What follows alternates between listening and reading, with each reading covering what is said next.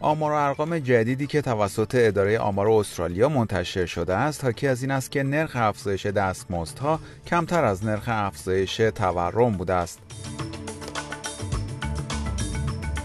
شمار کلی تلفات ناشی از کووید 19 در استرالیا از زمان شروع همهگیری این بیماری تا کنون به 7853 نفر رسیده است. دولت استرالیا تحریم های جدیدی را بر علیه چندین فرد و سازمان روسیه اعمال کرده است.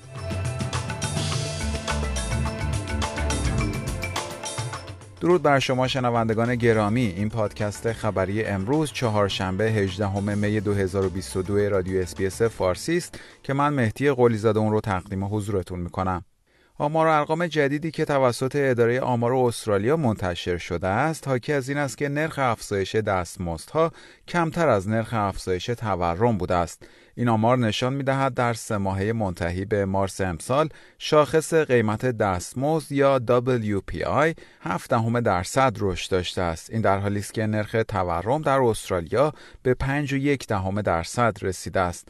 با توجه به اینکه نرخ تورم بسیار بالاتر از میزان افزایش دستمزد هاست انتظار می رود مباحث مربوط به افزایش دستمزدها افزایش پیدا کند و همچنان به عنوان یکی از موضوعات اصلی در انتخابات فدرال امسال باقی بماند.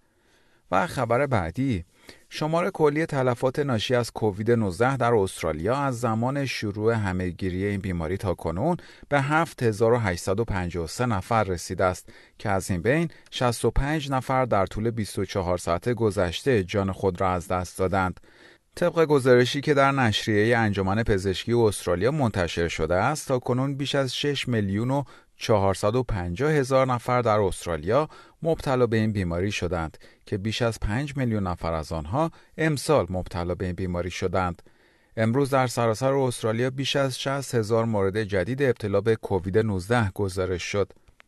و خبر بعدی دولت استرالیا تحریم های جدیدی را بر علیه چندین فرد و سازمان روسیه اعمال کرده است. این اقدام در حالی صورت گرفته است که شهر ماریوپول اوکراین در آستانه سقوط و کنترل کامل توسط روسیه است. به گزارش AAP برخی از چهره های رسانه‌ای روسیه جزو افرادی هستند که مورد تحریم های جدید استرالیا قرار گرفتند. ماریس پین وزیر خارجه استرالیا می‌گوید افرادی که از طریق انتشار اطلاعات نادرست و تبلیغات به سرکوب مخالفان و مقابله با گزارش های واقعی ادامه می دهند هدف تحریم های استرالیا قرار گرفتند.